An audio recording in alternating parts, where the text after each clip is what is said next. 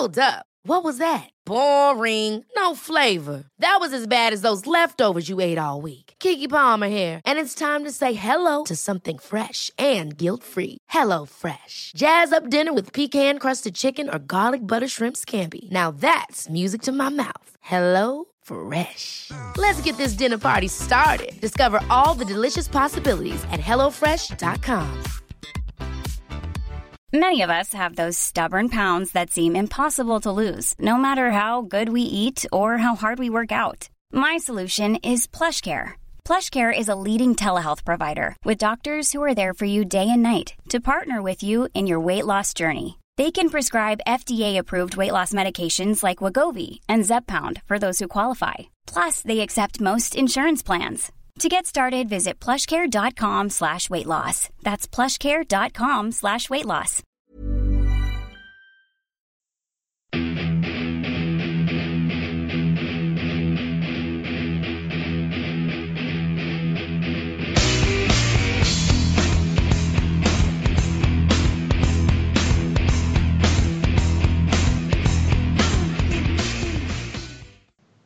Greetings, Grapple fans, and welcome along to another Pro Wrestling Index podcast here on the Anfield Index podcast channel. I am your host Andy Wales, and yes, we've uh, we've been away. We've had a bit of a break, but goodness gracious, great balls of fire. We're back, are we not? More chatter. Absolutely, indeed, we are, Andy. Uh, great to be back. Um, seems like ages since was last on. Uh, various things have been coming up for all of us on the team, but um, back we are, and uh, a lot to talk about as always. Yes, and I even managed to squeeze in a little pun there. Um, Very good, yeah. the the Did- most awfully titled WWE show in history. What were they thinking? Great balls well, I of was going fire. to say, great balls of fire. In the world, in the words of John W. Henry, what are they smoking over there? Well, I mean, it, it's so bad that even their own talent, like, um, oh god, there, there was a few of them actually that were kind of poking fun at the. Yeah, we, we retweeted a few on the um the the PW Index uh, Twitter account at PW, underscore Index, uh, a one from Becky Lynch, uh, which I, I particularly enjoyed. Great balls of fire. What the? As I, I enjoyed that. But anyway, uh, enough of great balls of fire. I'll never get over that one. I, I can't wait till we preview that. It's it's just going to be absolutely insane. We Um, can just we the have had a, show we, making puns about it, couldn't we? oh, I, I I can dream up a thousand terrible jokes. Trust me, I, I can sit all week dreaming up terrible jokes for this. But we've we have had um, a pay per view recently. Uh, we did miss that one, and obviously we're not going to go break it down match by match by match. But it was payback. Um, I, I must admit, more my expectations were not too high going into it. I was not exactly enamored by it. The build was underwhelming, shall we say, but it's got mixed reactions. Now, I've heard some people say it was absolutely awful. Uh, I've even heard some, a few people, you know, respected people be quite positive about it. What about yourself, Mo? How, how did you feel in general about the payback event? It was certainly not a great show, um, but I didn't think it was a poor show. Um, clearly, there were a couple of strong negatives about it. Um, the whole, um, all everything involving Bray Wyatt and Randy Orton was just really poor, um, especially their House of Horror stuff, which is clearly pre-taped, and um, now that that was amongst the worst.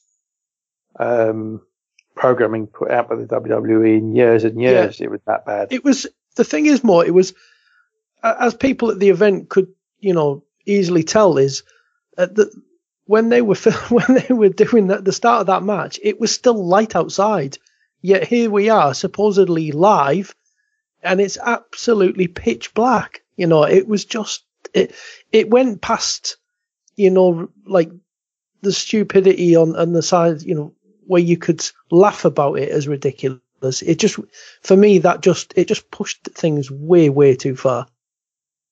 Oh, it did, yeah. It was just really poorly done all round, and uh, no, it also looked like it was in the middle of nowhere potentially, and and yet the show itself was taking place in, you know, um, a well built up area, in San Jose in California. Um, so it was just, for me, it just summed up everything that's wrong with the Wyatt character, quite frankly. Um, it's a character that just doesn't work. It's a character that's got no traction in the WWE. It just um, is really, really struggling. And, you know, bar fans putting the torches on their phones whenever he makes his entrance, that's the only real thing that he's got going for him at this moment in time. Everything else is just a complete fail. His interviews don't get over. Most of his matches um, leave a lot to be uh, desired. And um, as a character, he clearly doesn't resonate with the audience like a large section of the roster that is pushed at that level is getting over. So I think they've really, really got to start scratching their heads and thinking, okay, how much more do we persist with this character? Because if he's really not getting over and fans are, you know, apathetic towards him, indifferent towards him, do we really, does he really warrant this push? Do we need to change the gimmick and do something else with him? And I think they do. They've persisted with this gimmick for what, two, well, three years now. And, um, you know, it, it, just has no momentum whatsoever. And, you know, he's starting to get another big push on Raw. Um, but the fans just don't seem to care. And the guy behind the gimmick is a great talent. You know, there's no question about that. But, uh, you know, the, the, gimmick itself for me just doesn't work. And, you know, it really was summed up on this show. Yeah, I, I actually, I mean, I, I kind of feel sorry for the guy in that, you know, he, he's putting everything into it. Uh, and the way that they've booked him and handled him over the past couple of years has been really, really poor. He's been made to look very weak, despite you know telling everyone he's you know the face of fear and all the rest of it. Is barring a few wardrobe changes here and there, that the character is the same character. It hasn't progressed. It hasn't evolved. It hasn't developed at all, really, in them in the past two to three years. And the, the, he got so over with the audience that it was the time to really, for me, was to flip it. You know, as they did with the Undertaker over over the years. You know, he went heel to babyface in, in quite subtle ways, and and then would turn back. And when he became the heel, he was he had that sort of demonic, nasty edge to him, and that's something that they've never really done with Bray Wyatt. So, for me, Bray Wyatt doesn't really get over as an actual heel, even though we're supposed to see him and believe him as a heel, he he doesn't really get over to me that this guy is actually a heel. He's just a nothing. You know, he's, he's just this guy that floats around. Uh, and, and oh, does uh, these pointless promos and, and now cut dreams up with this match. I mean, what the hell's the point of fighting in the house and then you've got to drive to go back to a ring to finish off a match? I mean, who the hell dreamed up with that? It's utter stupidity. Uh, and he's a this is the guy who's suffering for for the way that they're just dragging their heels. I think ultimately. And it's, I mean, by all accounts, the reaction from the live crowd when they were showing the stuff up on the screen was boring. They were just chanting boring, boring, boring, and and you know that's that is what it is now.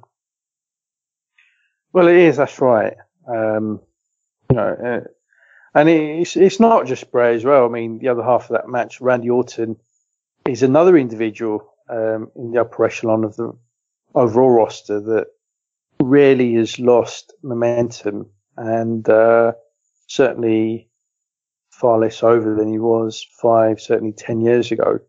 Um, really feels like a, a tired, dated act. Um, and in many ways he is. And again, you know, it's a shame because Randy Orton is a very, very talented worker, but, um, you know, he, he's not the most charismatic of people. Um, he's not the most entertaining when it comes to promos, and um, you know he too has lost something. Um, certainly when it comes to um, crowd reactions, and uh, you know, these two together, there's just not been the chemistry there. And, um, you know, their feud should have really ended at WrestleMania, shouldn't have carried on beyond that, and, uh, clearly outstayed its welcome. And, uh, you know, the, the clear evidence was there at payback. And, um, now the fans rightly, um, couldn't care less about it because there was just nothing given to care about. And, uh, the fact that the House of Horrors match itself was something that creative couldn't really make their mind up about, um, tells you that they were really struggling to get motivated for, for what was, um, a few that just, you know, really didn't amount to anything.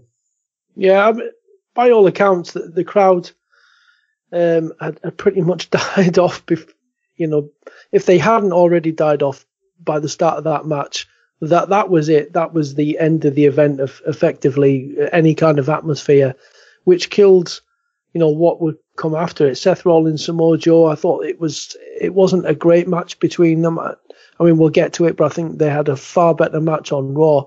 But I think their their match really suffered from the fact that by that point the crowd were just done. They weren't interested anymore. And and even well, Braun Strowman and Roman Reigns towards the end, you know, the, I thought they put on a good show, but the the atmosphere within the stadium, within that stadium from the beginning, as opposed to the end of the event, it's it, has got to be pretty telling to to people at WWE. You'd, you'd hope it would be at least. Well, that brings me neatly on to uh, one of my other gripes about the show is that um, obviously Bayley lost um, in front of a hometown crowd in San Jose, and um, Alexa Bliss became the new Raw Women's Champion. And uh, you know, great for Alexa, but um, it was yet again WWE making the cardinal error of um, jobbing out somebody in front of their hometown audience. And this happens over and over again. I mean, it's a Vince McMahon policy, in fact, that um, when you have um, talents working in front of their hometown, that they can't get over. Um, they're not allowed to go over, rather. Um, they have to be put over a heel um, if they're a face, because um, it's a great way to get heels over. And um, you know that that's just a completely arse backward mentality because you know, if they really put over um, Bayley in front of a hometown crowd over and get a big win in a good match, you know, she can go back to San Jose many more times and, you know, be, you know, the main draw in that, in that market. And, you know, they can do the same with others on their roster as well whenever they go, you know, in front of their hometown crowds or home state crowds. And, um, you know, it's a Vince policy that that can't allow, that can't be allowed to happen. There are rare exceptions. I mean, um, Naomi um, won at WrestleMania um, in front of her hometown crowd, but um, by and large, nine times out of ten, um, especially if there are faces, um, they are jobbed out in front of the hometown audience, and that certainly, as you, as you were pointing out, seemed to deflate the crowd as well. Yeah, it's it's a strange one, that isn't it? I mean, it's it deflates the crowd, and you think, you know, she came in such a huge star, great reaction. If if, if she'd have won that match, she'd have come out of it, you know, with another great reaction, and, all the viewers at home, you know, and other people are going to attend events, see that and see that, you know, their perception there is, wow, she's a massive star. You know, if they really wanted to flip the title over and go that way, you know, surely they could do that the next night on Raw. You know, there's always a way to work that round. And if anything, more people then get to see it as well, don't they? Well, that's right. Yeah, absolutely. Um, you know, it's just um, very, very strange mentality. I just don't understand it. I mean, UFC, you know, is a, is a great example. You know, they build up stars in their hometown or home country or home state um, markets, and um, use them to draw, you know, uh, very effectively. And, um, you know, they've done that on countless occasions. They've gone into places like, um, you know, Toronto and, you know, drawn 50 odd thousand with Georges St. Pierre. And even though Georges St. Pierre is not from Toronto, he's, um, a big Canadian star.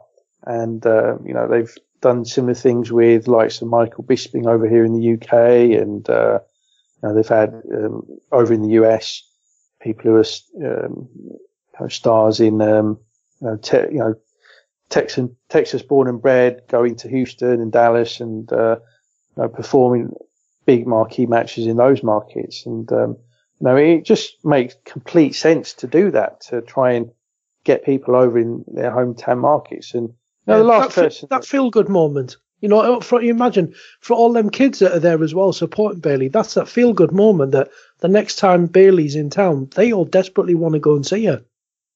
Well, that's right, absolutely. And um, you know, if you look at CM Punk, I mean, he got over fantastically well uh, in Chicago, which is his hometown, and um, he was actually afforded a couple of uh, memorable moments, victories there in front of that audience. And um, you know, every time he returned, uh, the reaction he would get would be amazing. And um, you know, even to this day, you know, several years on from his departure from the WWE they still chant his name. And you know, when they uh, run Backlash um, in a week and a bit's time, um, you can guarantee that at some point during that show, um, you know, CM Punk, CM Punk will be reverberating around the Allstate Arena. Um, so it just shows the, the kind of power of uh, you know, allowing people to get over. um, you know what a novel concept that is, allowing people to get over. But uh, you know, it, it's just Yeah. one of these strange Vince McMahonisms. I just don't understand it. Yeah, that's it. I mean, there's times when it does make sense, and there's times when it, it can be used effectively. But yeah, to to do it straight out as a, a policy to the point where everybody just expects it now is um it is slightly bizarre. Be, before we you know leave payback behind, and I did want to get your thoughts on one thing. Now, I quite enjoyed that you know the Hardys against Cesaro and Sheamus. You know that they, I thought they had a decent match, and we again saw the, the you know the handshake thing at the end that they'd been building along and building along. But I really enjoyed the way that it was it was Cesaro that flipped after it. Then they hit the beat down and they've turned them two, and I just think it's I just think it the timing was right, and it's given them so much momentum that I I, I for me I enjoyed that. That was one of my favorite moments of of the event.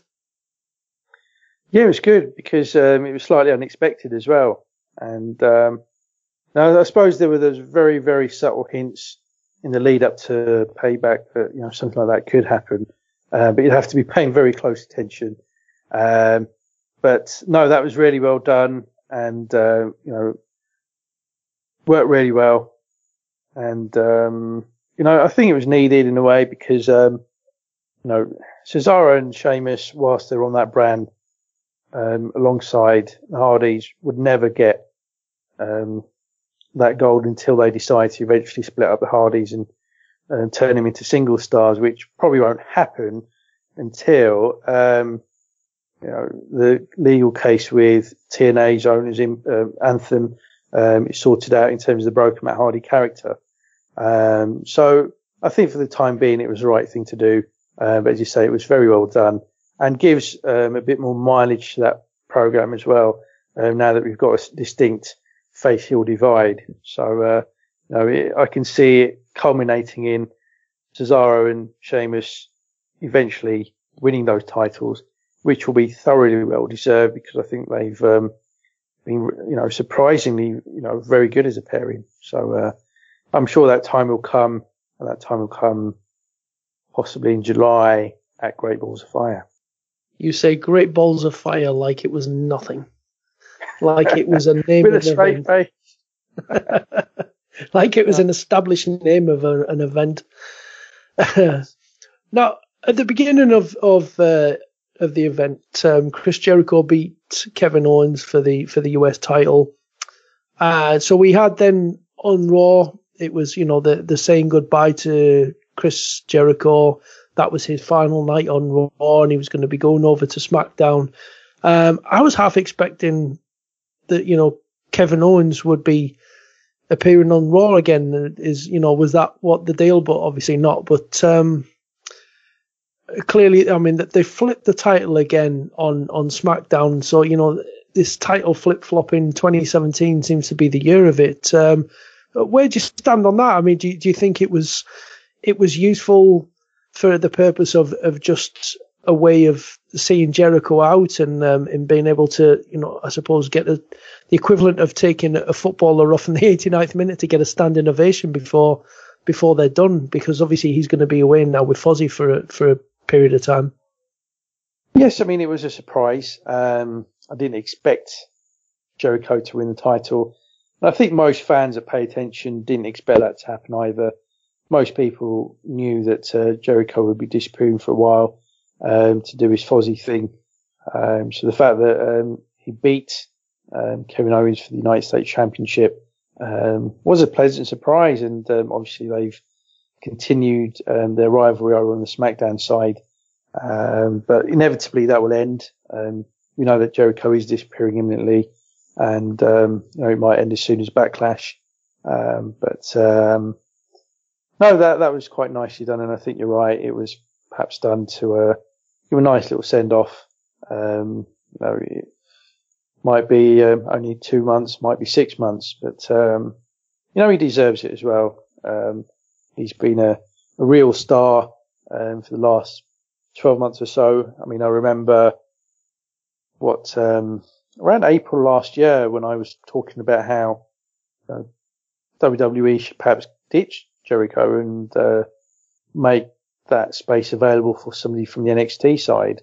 Um, but Jericho, as he's often done in the past, you know, reinvented himself yet again and um, developed a really fine, fine comedy character um, and um, played off perfectly with uh, Kuno's in a very memorable double act, and um, no, it was, it was rich reward for uh, you know, a really, really strong twelve or so months.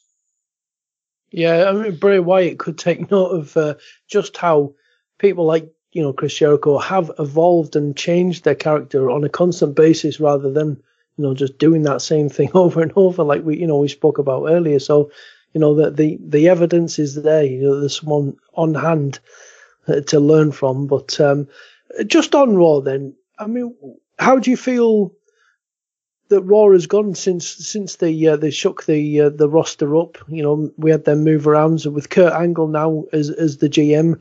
How, how do you think feel that the Raw is progressing over the past few weeks since the all the roster changes? Um, it, has been a mixed bag in my view and I don't think that the show's quality has improved. If anything, it's slightly worsened. Um, I've, I mean, Bro, Braun Strowman, like for many of us, is a guilty pleasure. And yes, he's not the world's greatest worker, but he's a breath of fresh air in a way because he's a throwback type um, performer, um, very kind of 80s style in certain respects, um, but with a modern twist. And uh, you know, in an environment where you've got a lot of smaller guys who are, um, you know, very good in the ring, uh, but don't have that kind of star presence, larger than life kind of aura about them in the way that Braun Strowman does. Um, you know, I think he, he's certainly got a role to play. Um, so his kind of push and his evolution, um, has been really good to see. Um, there's been other elements of it though that haven't really inspired. Um, Dean Ambrose has moved across, but it's still the same old Dean Ambrose.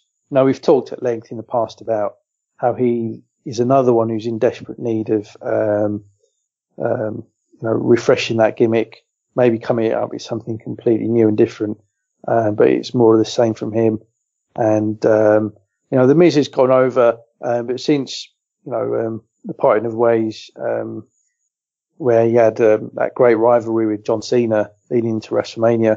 Um, I think he's slightly lost his way, even though obviously he's being pushed and uh, he's the number one contender uh, for the Intercontinental Championship. Um, but yes, the, the, overall feeling is is that um, you know they've not come off of that um, shake up quite as well as SmackDown did, and um, I think the evidence is there to be seen on the weekly TV. I think that the shows have not been poor shows, but they've certainly not been great shows, and um, they they are really feeling quite samey, samey, and a bit formulaic. And um, uh, you know, as I've said before, I think we're just stuck with this kind of pattern now. Yeah, it's. I, I, I, really did feel like that watching the Raw this past week on, you know, from London. It, I felt like it, it was a Raw that I've I've watched probably I don't know uh, about 48 times over the past year. But the week before I thought was was good, and and that's it. You, you, it's like you get these the Raw, you get these sorry these rare weeks where Raw is really good, but most of the time it just slips back into this sort of mediocrity and and and one thing that's kind of um, concerning me, should we say, at the moment is is what's happening with uh, Finn Balor since his return. Because you know, I think you've mentioned it before. You know, when when he when he came in from uh, sorry when he he came up from uh, from NXT, it was like you know a rocket was attached to his back. They were going all the way with him. They put the Universal title on him. Obviously, he had to relinquish it the following night through injury. He felt like a, a huge star. He's come back and I don't know. I feel like he's almost like he's a little bit lost in the shuffle. Um, am, am I seeing it? Am I seeing things wrong here? No, you're spot on. Absolutely, hundred um, percent. And it's sort of what I was alluding to in the um, pod that we did just after WrestleMania, when Brock obviously won the Universal Championship. Uh, when we're talking about potential opponents for Brock, and uh, one of the names I suggested as an unlikely opponent for um, Brock would be um, Finn Balor, because uh, the size difference is just ridiculous. Um, and um, you know, we, have got a guy in Brock who who clearly has a problem with putting over guys who are a lot smaller than him, and uh, you know, typically does um, feud with the, the, bigger guys, and uh, that's why I speculated, um, you know, back then, you know, some five six weeks back that uh, I felt that his next um, program would be with either Braun Strowman or Roman Reigns, and uh, the word is that had Braun Strowman not suffered his um, elbow injury um, in the last week or two, um, that it would be he that would uh, be competing for the Universal Championship at that pay per view that makes you uh, snigger every time we mention it. Um, you know, in July, um, but obviously the elbow, elbow injury um, might potentially scupper those plans, and it might in fact be Bray facing Brock Lesnar at Great Balls of Fire.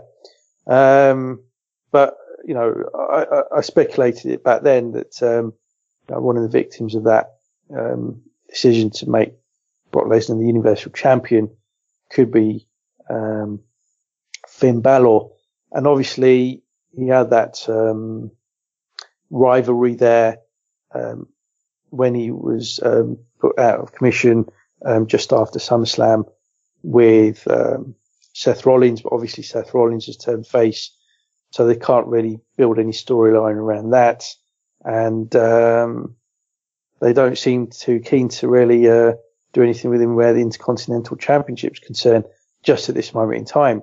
So, yes, he, he's stuck in a little bit of a rut there. I, am sure it's a temporary thing, though. I'm sure that um, whether it's a few weeks down the line or certainly three, four months down the line, um, we will be seeing him in um, a more meaningful program. And um, I, have got no doubt that they've still got big, big plans for him. Yeah, you, you would certainly hope so. I mean, he still has that, you know, that, that effect with the crowd, and and I, and I I do like the way that they're not jumping straight to him coming out in the Demon gear. Really do save that for the pay per view matches. Keep, keep it special. Um, and just one last thing on Great Balls of Fire. If Jerry Lee Lewis is not the theme music to that pay per view, I will be sorely disappointed.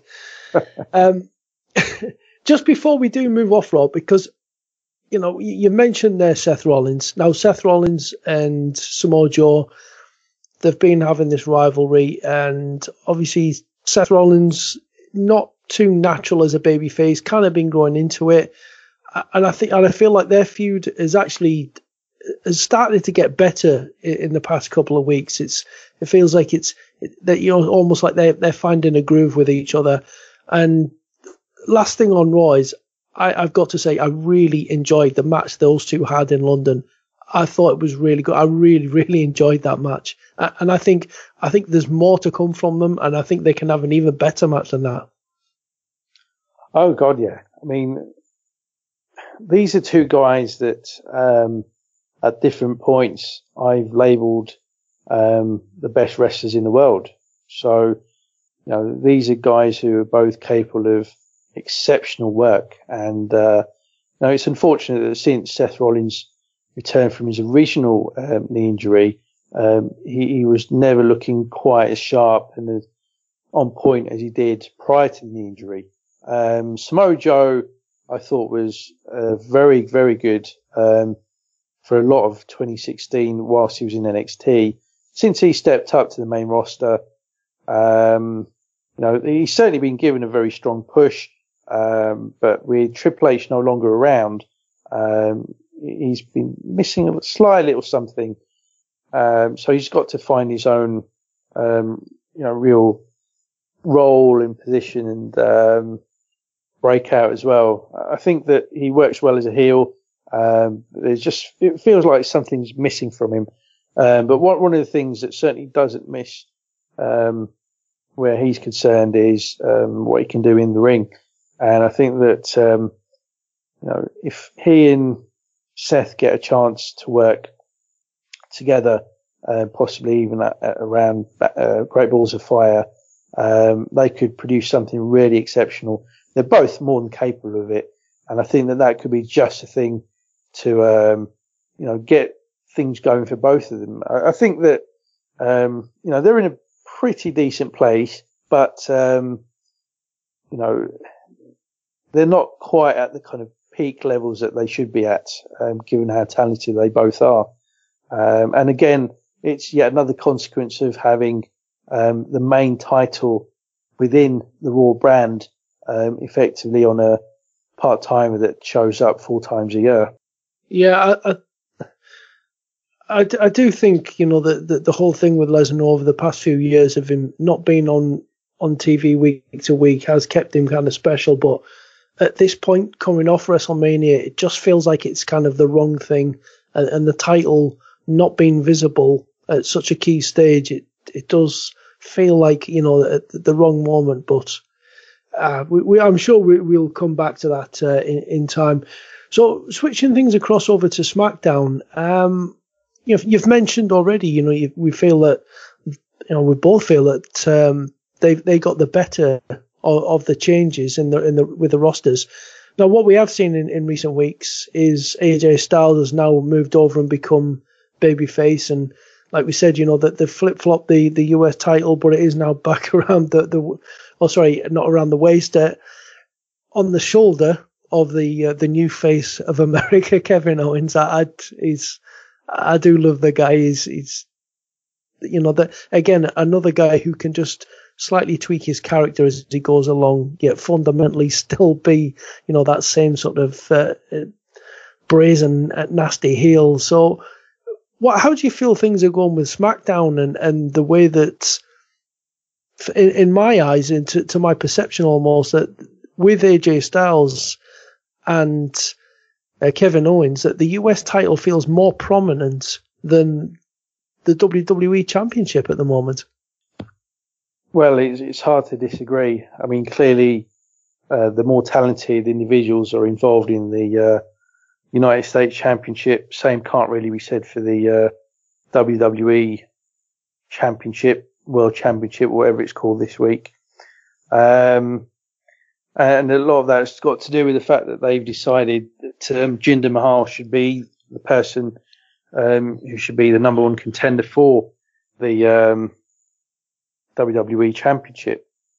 And, um, you know, that's been a very contentious issue. And uh, a lot of the talk has been that um, um, I think it's TNA um, had struck a deal in India, um, quite a, a, good TV deal, and WWE worried about that, um, felt that they needed to counter that with um, a strong move of their own, and um, they see India as a potentially very, very lucrative market. Um, in fact, some of their um, uh, greatest number of followers on social media are actually from India. Um, so they felt that um, as that market matures and um, you know they can monetize it uh, more effectively in the years to come, um, that's something that they didn't want to lose to a competitor. So the word is that um, they wanted to push Jinder Mahal, um, or at least an Indian character um, in that market, and give him a prominent position in the company, and possibly even put a title on him. Um, so that explains this sudden push of a guy that up until a few weeks ago, um, you know, was barely getting on, you know, um, shows like main event and, uh, was a complete non-entity in that company. Um, but, um, yeah, you're quite right. That really has no real momentum to it. Um, even though they're giving Jinder a big push and he's become a bit of a cult favorite in certain circles, but, um, he's clearly quite limited, um, and doesn't really warrant the position he's got. In contrast, um, Kevin Owens is supreme talent, um, whichever way you want to look at it. And, uh, you know, he will, um, you know, I'm sure become the US champion again. And if he doesn't, um, you know, it could be that he will be the next contender for the, the world championship, um, if they decide to, um, swerve us again and, uh, maybe Jericho eventually drops that title to someone else. Um, but yeah, you're quite right. At this moment in time, the US Championship is surprisingly where it's at. Yeah, that's it. I mean, the, the, look, I can understand them wanting to make uh, Jinder Mahal more prominent if you know they're aiming for that market. If if that's if that's the thing behind it, that, then that's fine. But for me, you know, to, to suddenly drop him in there, you know, off the back of you know a six pack challenge match for a number one contenders with a number one contender slot with you know, you looked at some of the guys in it and you thought, what, how the hell do any of these guys get to, to, even the chance to be a number one contender? When you look at how they've been placed on the card previously, it, it was, it, it just didn't ring true to people watching it. It's, it's that, you know, ridiculousness of, of things from time to time. If, you know, if you want to make him prominent for me, just build him up build him up over mm. two, three months of running through people, you know, gaining real momentum. And then if he gets, you know, to, the, does get that uh, number one contender slot, it, it isn't seen as a joke and, and laughable is he looks, you know, like a, a genuine contender. And then they've, re, you know, they've got something to build behind, but well, this sort of thing happens. Talking quite... logic. oh, he can't do that.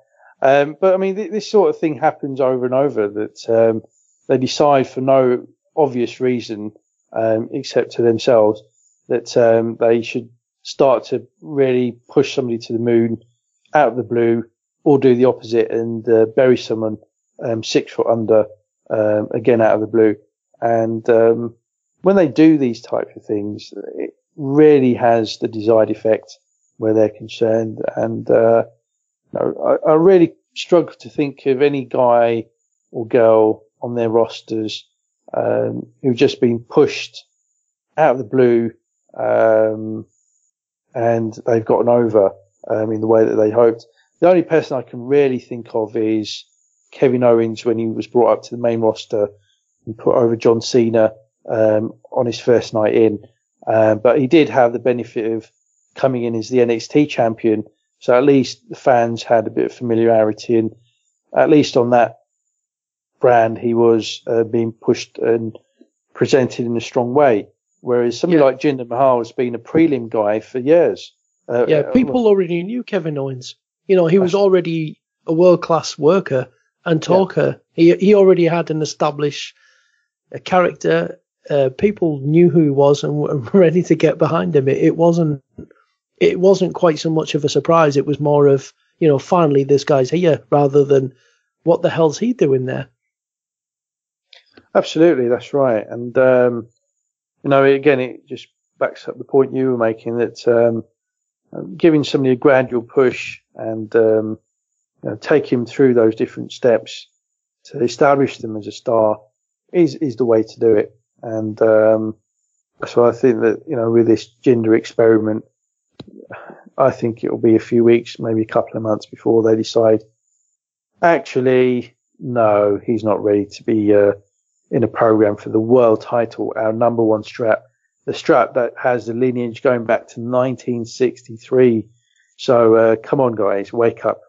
Um, and uh, you know, I, I, think they will. And um, you know, J- Jinder, he won't be relegated back to the position he was. I, I still think they want a character that um, you know can be seen as um, a strong um, individual um, to get over in the Indian market, but um, you know, certainly in terms of being a, a, permanent fixture in the main event scene on SmackDown, I, I, just don't see it. No, I mean we're talking about them that you know the WWE tapping into these other markets. I mean that leads us nicely into the move into the UK market. Now we've already had the UK tournament. Obviously, you know Raw and SmackDown have been from the UK this this week. Uh, the UK tour in Europe quite often, you know, that it's very lucrative for them. But now they're looking at this, you know, the, the this regular uh, UK TV program, and um, the word the word is that it's it's Jim Ross and Nigel McGuinness that are going to be doing the commentary, and you know, the, to help really sort of help get that get that over, uh, get get a bit more exposure in, in recent weeks. We've been seeing some of the uh, the guys from that UK tournament on NXT. Uh, Tyler Bate's been on there defending the title, um, slightly looking looking slightly different, and and I, and I do think going forward his character is going to need a little bit of work. But uh, with with this NXT um, takeover event in Chicago coming up uh, next week, we're going to see Pete Dunne challenge uh, Tyler Bate for the the um, UK Championship uh, more. Uh, do, do, you feel that this is the right way to go for uh, WWE? Do you feel that there is mar- enough of a market there for them for this you know weekly TV event in, in the UK? And do you, do you feel like that they're pushing the the the the, uh, the whole UK title thing enough? Well, they're um, two night um, tournament, which was broadcast live on the WWE network back in January, uh, was a resounding success. Um, and after that, I thought that they'd follow up very quickly with um, more tapings.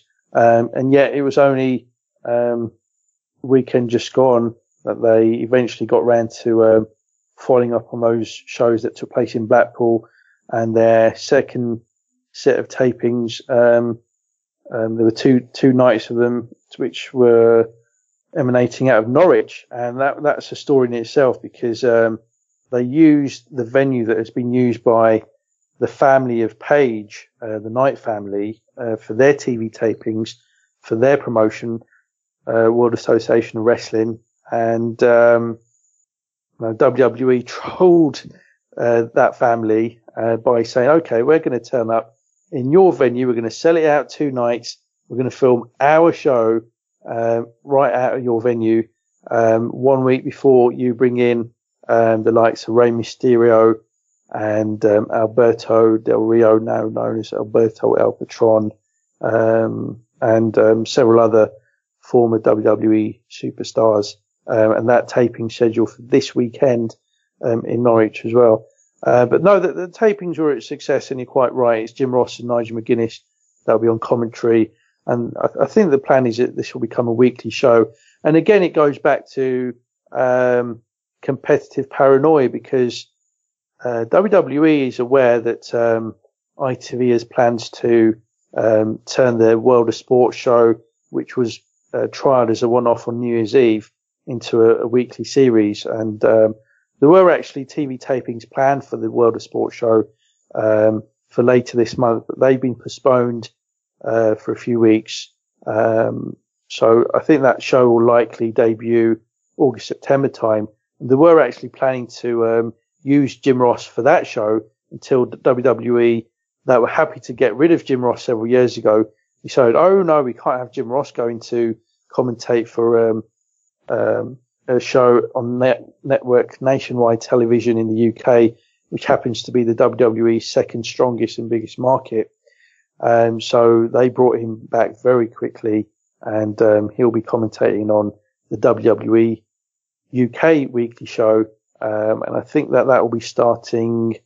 Um, I think it's late June, possibly early July, and it should be a weekly series from there on in. But you know, there's an abundance of talent in the UK, and um, as you mentioned, WWE's just been um, running um, various UK dates for its Raw and SmackDown brands too um, over the last week, week and a bit.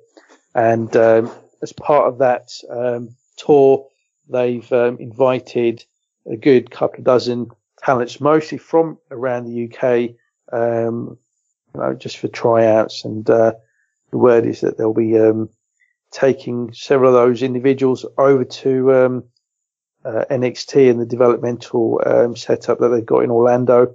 And um, again, it just goes to show the depth of talent over in the UK that um, you know, they're um, looking at the UK as arguably their strongest source of talent right now.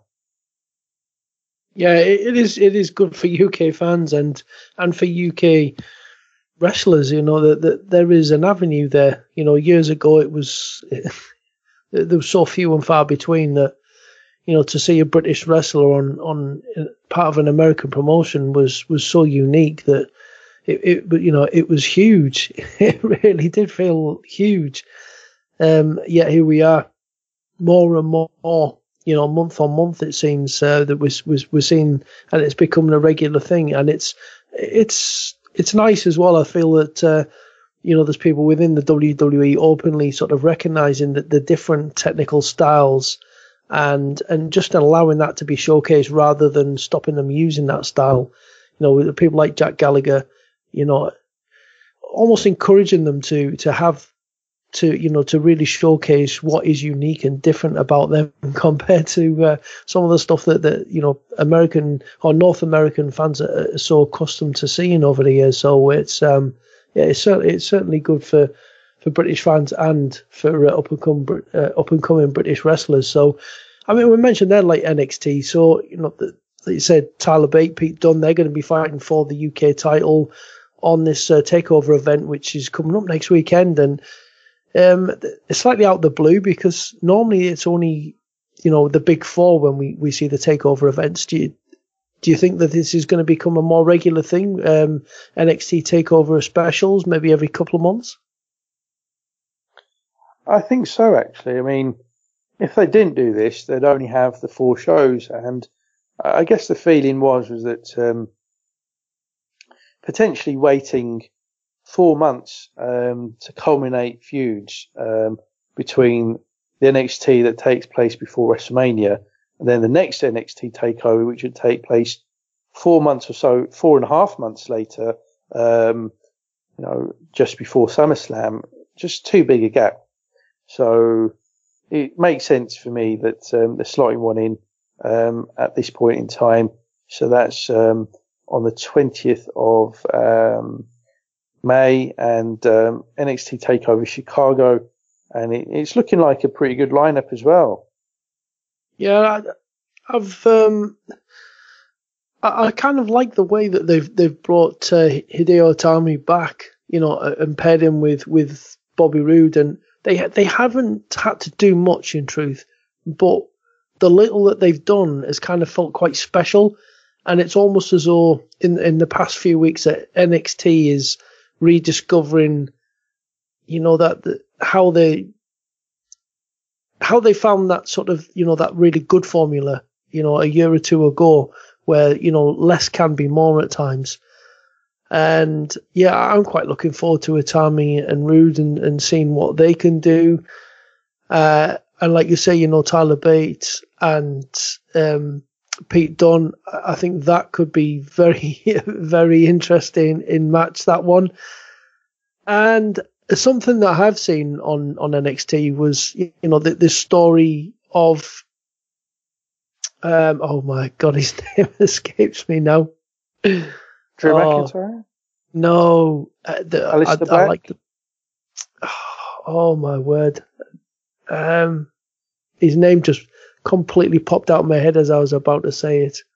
Not Aleister Black. Roderick Strong. Apologies. Oh, Roderick. Okay. Yeah, the backstory of Roderick Strong. Now, th- this is the kind of thing that, you know, NXT in the past have done really, really well with characters, you know, going behind, know what they're really about, and there's so much more depth to him, and it just adds something to a guy who you've always known to be a really good worker, and you think, wow, that you know, there really is something to him.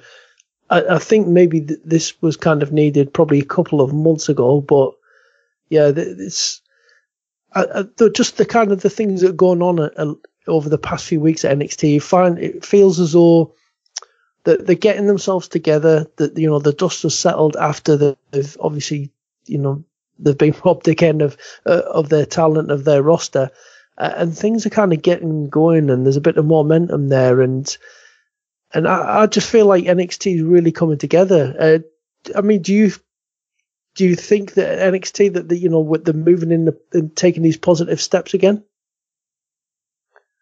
Yeah, I think so. I mean, it was a big loss for them when they lost um, their main writer Ryan Ward to SmackDown um, some about 15 to 18 months ago, and I thought that um, certainly in the weeks and several months just after he left, um, the show was feeling very, very um, formulaic and uh, really quite uninspiring. In fact, I, really wasn't impressed with NXT as a weekly show, and it was almost hard to feel that way because they had so much good talent on the roster. Um, you know, early 2016, and also um, the fact that it's only an hour. Um, you really shouldn't go wrong with a one hour slot. You know, you should be able to put in uh, or put together a really compelling one hour broadcast um, week to week and uh, don't have to fill it out and pad it out with uh, all kinds of crap in the way that we often see with Raw uh, when they have to take that to three hours.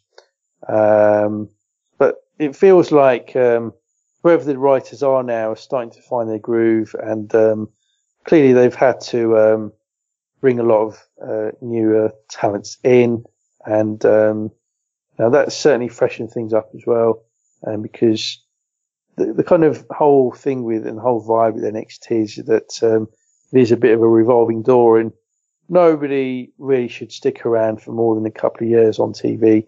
Um, and if they do, um, then m- maybe that's uh, a telling sign about why WWE feels they don't belong in the main roster. But um, no, after a disappointing relatively speaking, takeover event prior to WrestleMania. I think this one uh, with NXT Takeover Chicago certainly has a potential to be um, one of the best takeover shows in quite a while. Um, now, Itami, uh, the former Kenta from Pro Wrestling Noah, is um, one of the great workers in all of wrestling of the last 15 years.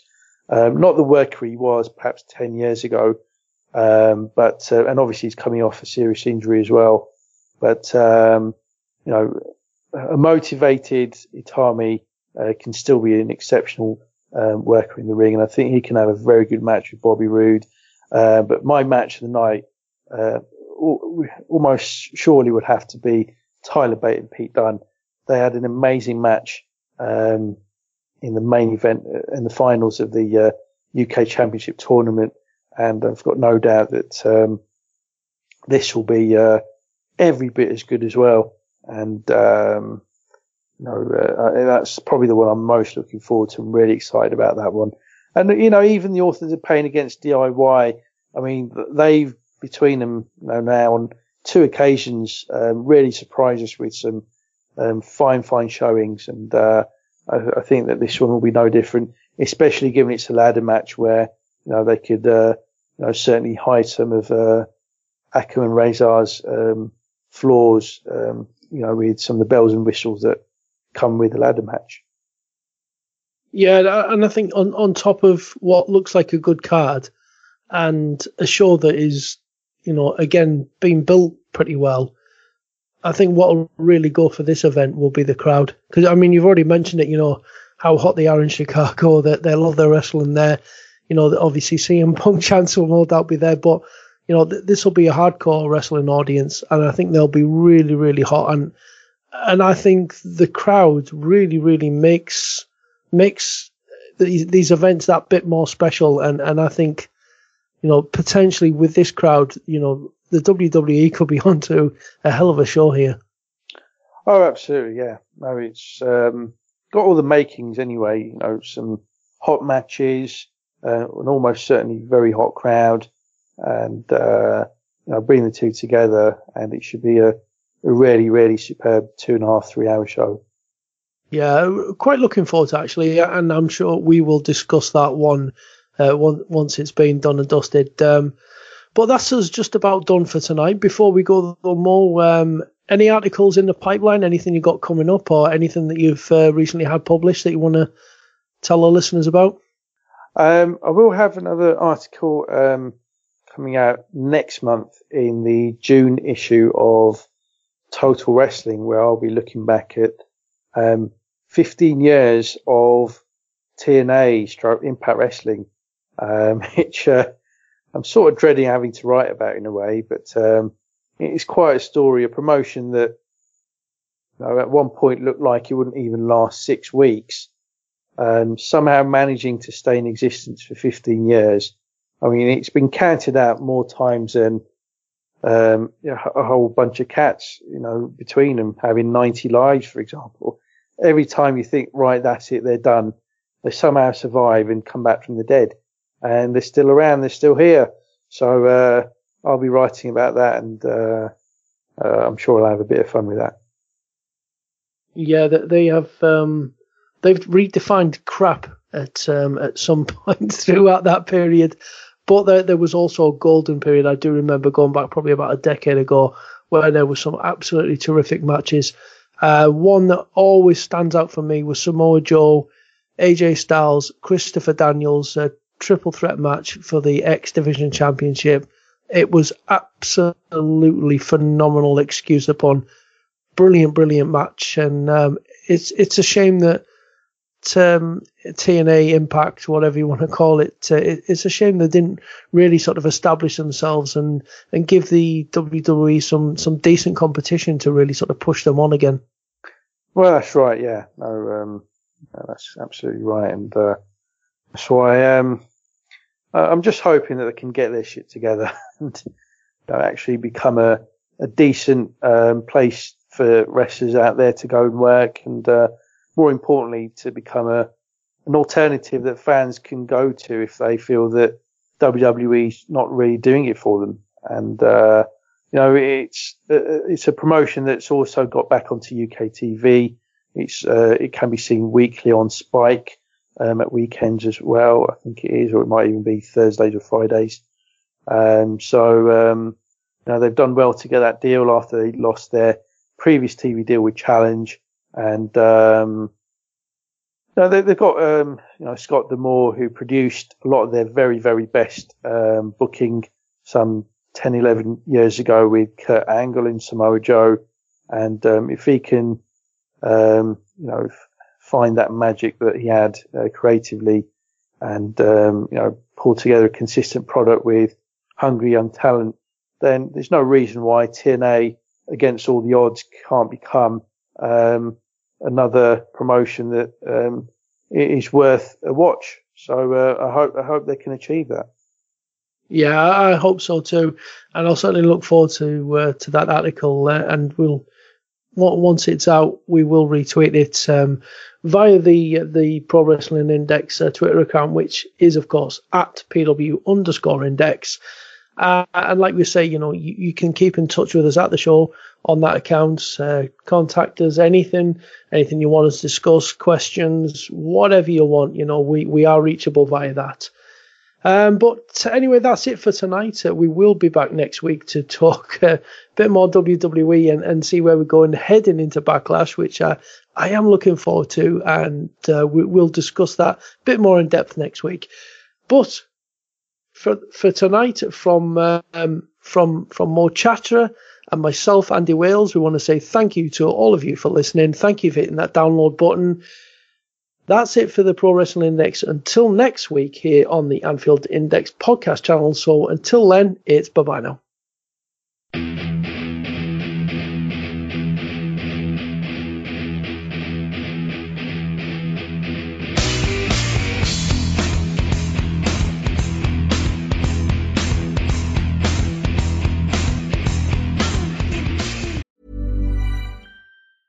I'm Sandra, and I'm just the professional your small business was looking for. But you didn't hire me because you didn't use LinkedIn jobs. LinkedIn has professionals you can't find anywhere else, including those who aren't actively looking for a new job but might be open to the perfect role, like me.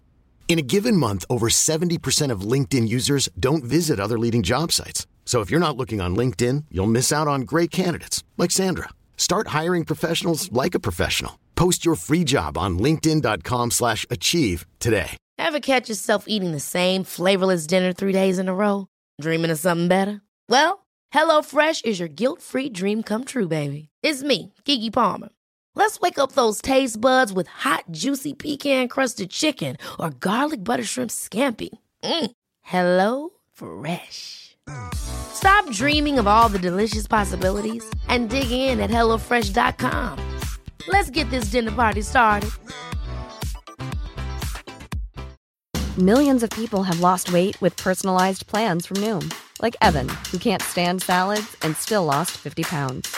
Salads, generally, for most people, are the easy button, right? For me, that wasn't an option. I never really was a salad guy. That's just not who I am. But Noom worked for me.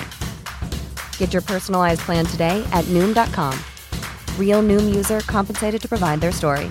In four weeks, the typical Noom user can expect to lose one to two pounds per week. Individual results may vary.